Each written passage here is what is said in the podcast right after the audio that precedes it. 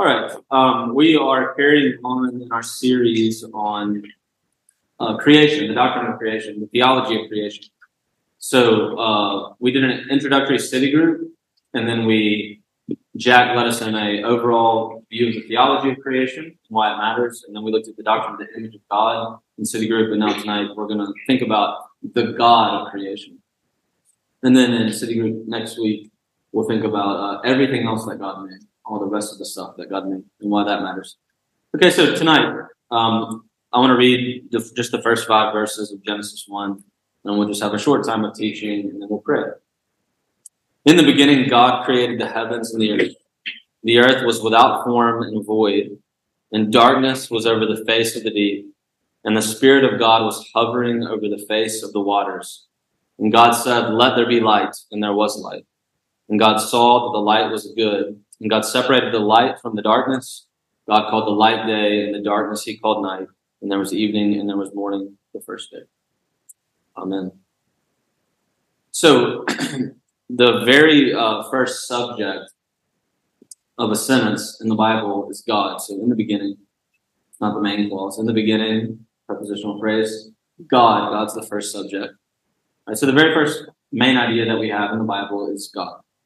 It's the Hebrew word Elohim. Uh, it's kind of the generic term for God, the way we say God in English.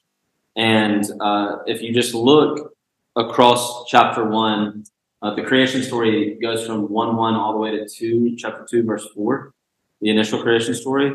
And immediately we have language like, um, and God created, or verse 2, the Spirit of God hovered, or or if you keep going, you see it says that God said, God saw, God separated, God called, God made, God set, God created, God blessed, God finished, God rested. So these are all the subject verb combinations you get across that story. And uh, if you add up the total number of times that God is mentioned in the creation story, it's 35, right? Uh, more than any other word. Why does that matter? So if you count the number of Hebrew words in the first verse, first sentence, uh, it's seven. If you count the number of Hebrew uh, words in the second verse, second sentence of Genesis 1, it's 14. If you count the number of times the word good appears, it's seven. If you count the number of times evening and morning appears, it's fill it in for me. Seven. Uh, well, 14, that's a good guess, but it's seven. I tricked you. No, it's seven. Now, there are um, there there there are 15 to 20 more facts about Genesis 1, 1 through 2, 4, just like that, um, that we could go through. So if you open up a really good commentary on this, you'll you'll have something that'll do this for you and show you even the total number of letters, Hebrew letters in Genesis 1 1 through 2 4 is a multiple of seven. It's somewhere in the five, six, seven hundreds, but it's a multiple of seven. Um, God, God's name shows up how many times? 35. And what is, if you divide 35 by 7, what do you get? I had to work this out earlier. I've forgotten my math. Five, right? Five. So, um, God, God's name shows up more than anything else. It's five sets of seven, and everything comes to us highly constructed in the creation story in sets of seven, right? And seven across the Bible is a number of perfection, completion. Really, it's the number of rest, of joy. That's the big idea. God takes his Sabbath on the seventh day. We'll be looking at, at that on Sunday night, by the way, in the fourth commandment. Uh, it's the, the seventh, the concept of the seventh is the concept of rest and joy and goodness and God's name shows up 35 times, five sets of seven. Now, that means that um, in all the sets of seven that the writer here is most pointing us to, he's ultimately trying to get us to look at God the most. Uh, God is the main idea. God's the big deal of creation. He is. It is the God of creation, the God who creates. And so creation is all about God. So let me just take the next 15 minutes with you to think about uh, some of the things we can learn about God about God when we look at creation. We look at the creation story and think about creation in general. Okay? So, what do we learn? First, um, if you're a Christian tonight, uh, you probably at some point have confessed the Apostles' Creed. So the Apostles' Creed is probably the most basic statement of Christian faith in all of history, um, besides 1 Corinthians 15, 1 to 4, perhaps. Uh, but non-biblical statement of faith is probably the most basic. And the very first thing you say in the Apostles' Creed is, I believe in God, the Father Almighty, maker of heaven and earth. Right? So the very first thing you confess as a Christian is, I believe in God. And the first way I know them is the maker of heaven. Now, it says, I believe in God the Father Almighty. And so that word Almighty that shows up all across the Old Testament is a word that has been interpreted by the writer of the Creed as a word referencing creation. So immediately, in other words, it's saying that when you look at God and say maker of heaven and earth, that tells you he's almighty. So creation makes him, tells us he is almighty. And almighty is a word in the creed uh, that's from the, there's a Greek translation of the Old Testament called the Septuagint. Um, for Greek readers in the early days of Jesus, during Jesus' time, he would have read from the Septuagint all the time. He quotes from it quite often in the Gospel. And uh, in it, the word for Almighty is Pantocrator. Um, and you see it if you you can go Google this later, but there's all sorts of first, second, third, fourth, fifth century mosaics, paintings, cave uh, paintings where people will have um, uh, the cross or something like that, and it'll say Pantocrator, Christ Almighty, right? And connecting him to God the Father Almighty from the very beginning. Well, the Hebrew word, you know the Hebrew word probably for Pantocrator. The word Almighty, it's the word Shaddai. So uh, when we say God is El Shaddai, we're saying He is Almighty, and that throughout the Psalms and other places is a reference to the fact that He's Creator, He's Maker, heaven, heaven. His making things is what we use to say. Therefore, He is Shaddai or Almighty. Okay, what do we learn? Very simple. First thing, uh, God is all powerful. He is almighty, which means he is omnipotent, totally powerful. If there is such a thing as power, and there is, uh, you possess some relative power to do things, to make things, to move, to change things, to make an impact. God has omni power. He is truly, absolutely powerful. Okay, just let that sink in for, for a moment. God has absolute power absolute power. That's the first thing we learn. Um, the second thing we learn, the Almighty, the Maker of heaven and earth, is He's incomparable. You can't compare Him to anything.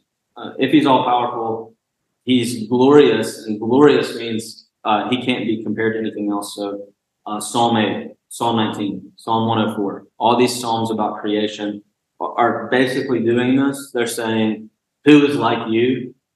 Who could do something like make things from nothing? who could is there anything like this and immediately they're they're doing that because genesis 1 uh, is a polemic an argument. And it's an argument actually against all the other gods of the ancient world. So we can't do this tonight maybe another night. But if you go through genesis 1 really carefully one of the things you'll see is some of the hebrew words that are chosen. Can't quite see this in English, but the Hebrew words that are chosen are chosen specifically to say to be um, arguments against the Egyptian gods or against the Babylonian gods.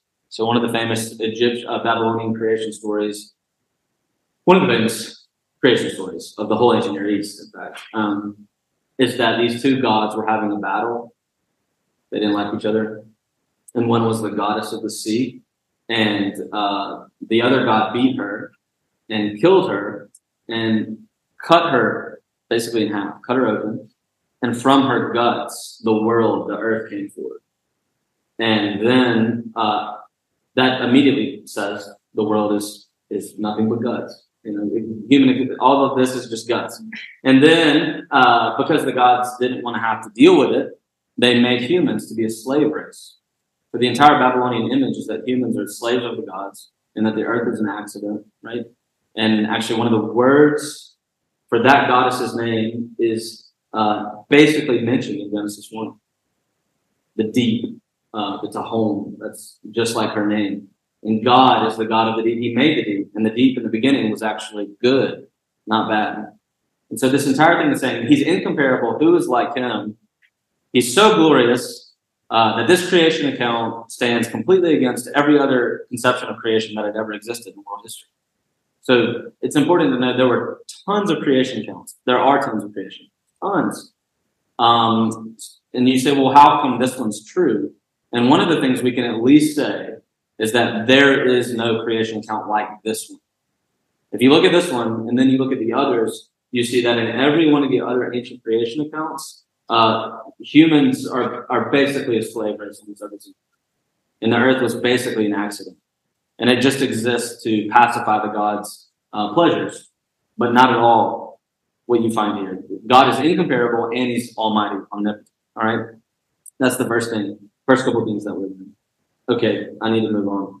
Uh, what else do we learn? Third, God, the maker, immediately, therefore, must be the royal king creation.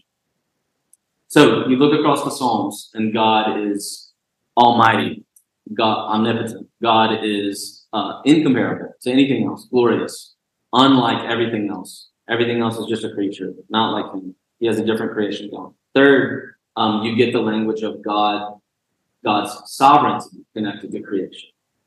And what is what does it mean to say God is sovereign? Uh, we use that term to mean something like He's in charge, He controls everything.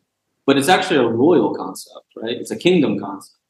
The sovereign, uh, the king. That's what we're saying when we say his sovereignty. And it's directly connected to creation uh, in a very simple way. And that's that um, if you make something, if you make something, if you make a song, if you write a song, if you write a poem, if you build something, if you invent something, you own that thing. You have a patent, you get a patent on it.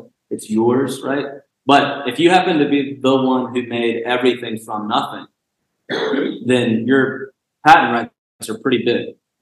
You have very broad rights uh, over everything that you've made, right? You you are the king. You are the sovereign. You get to uh, not only say everything is yours, right? So God is unlike us in that He has a right to direct everything towards Himself because He made everything. It really is His, right? Uh, so he, he has a right unlike the rest of us. But the other thing to say about that is that that means that he has the right to define everything that exists, right? So uh, in Genesis 2, God gives Adam permission to name the animals. And that's part of Adam's royal participation in God's sovereignty. He's given this permission and saying, look, I'm going to let you participate in this thing, and you get to name the animals. Right? Uh, why? Because God has the right to name everything.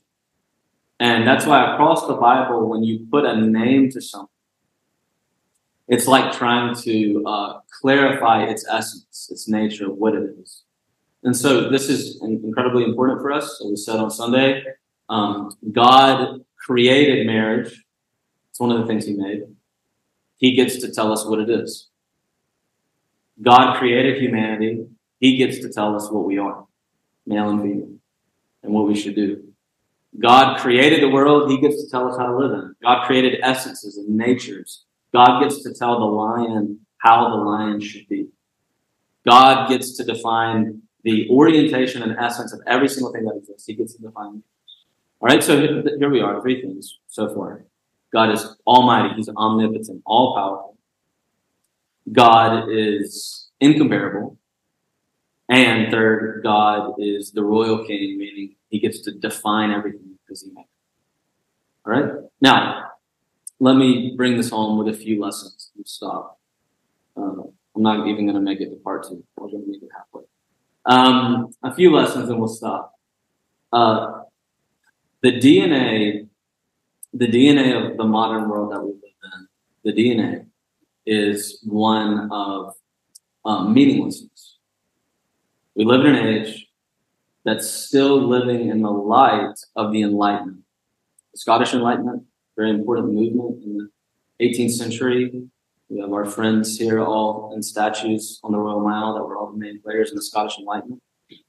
And the Enlightenment tried to say that the true meaning of the human being is to separate yourself from authority and to make your own meaning.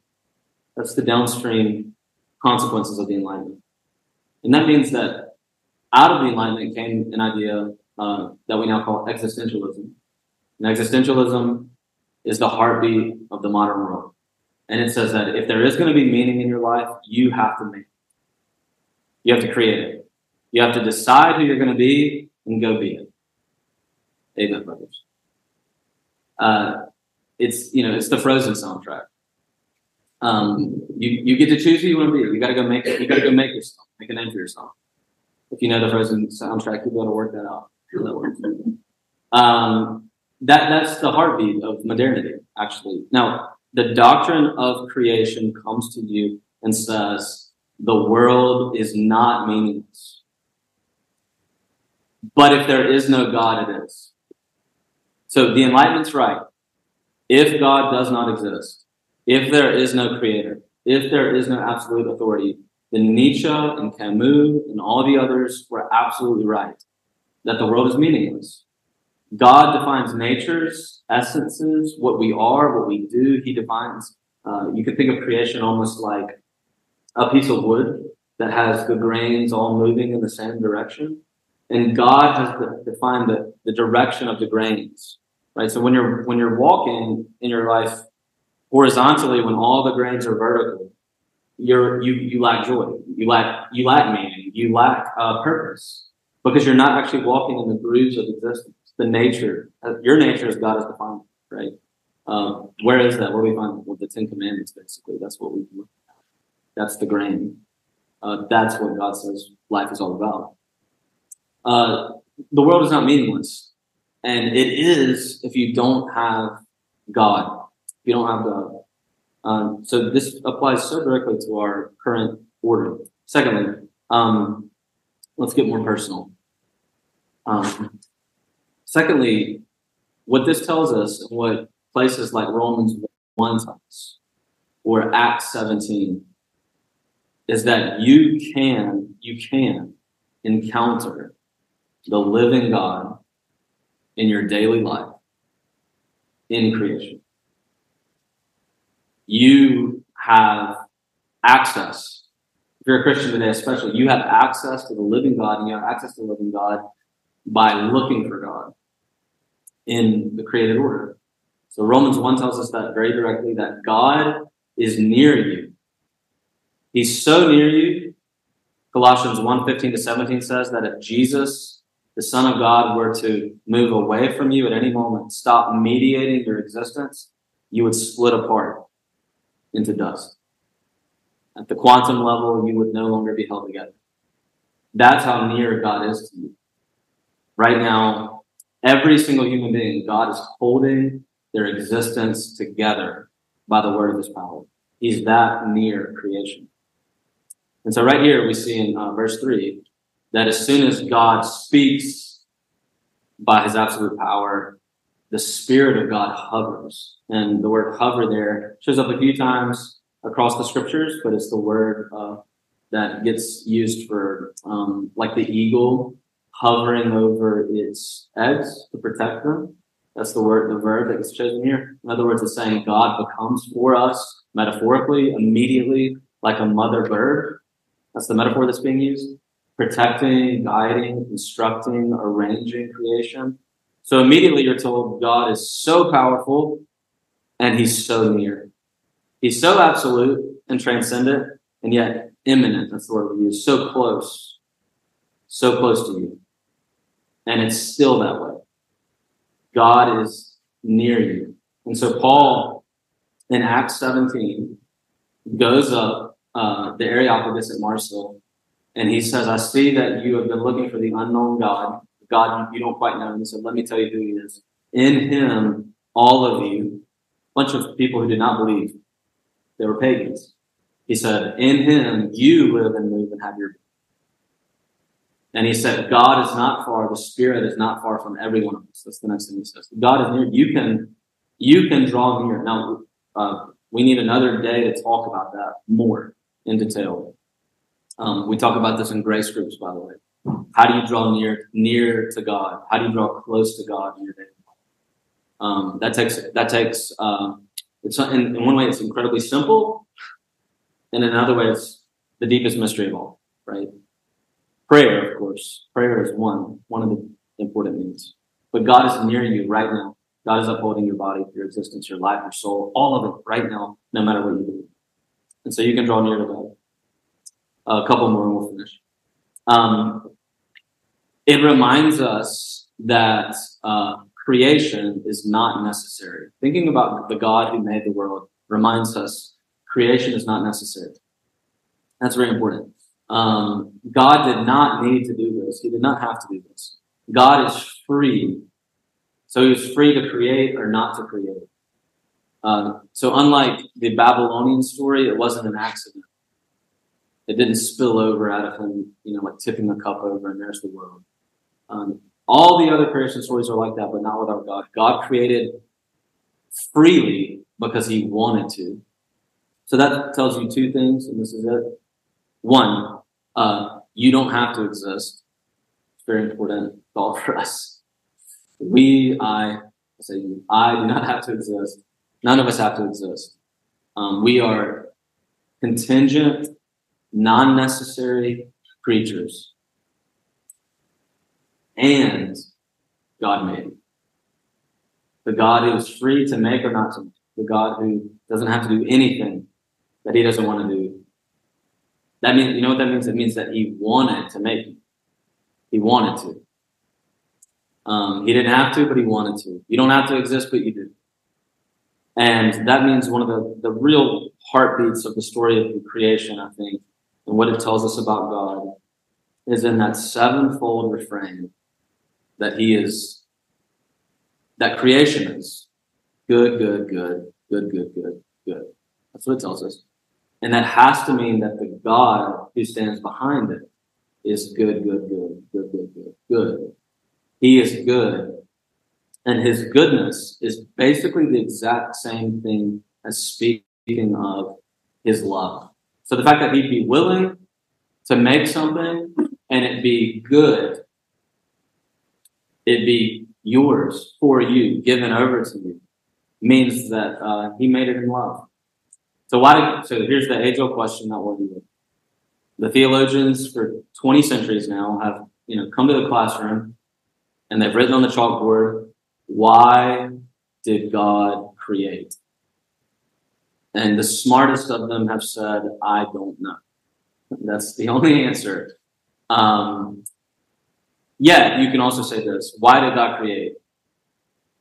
Because he loves you. That's the only thing we can say. And why does he love you? Why did he make the world good? Because he loves it. We say for his glory, right? He, he, he loves, his glory loves you.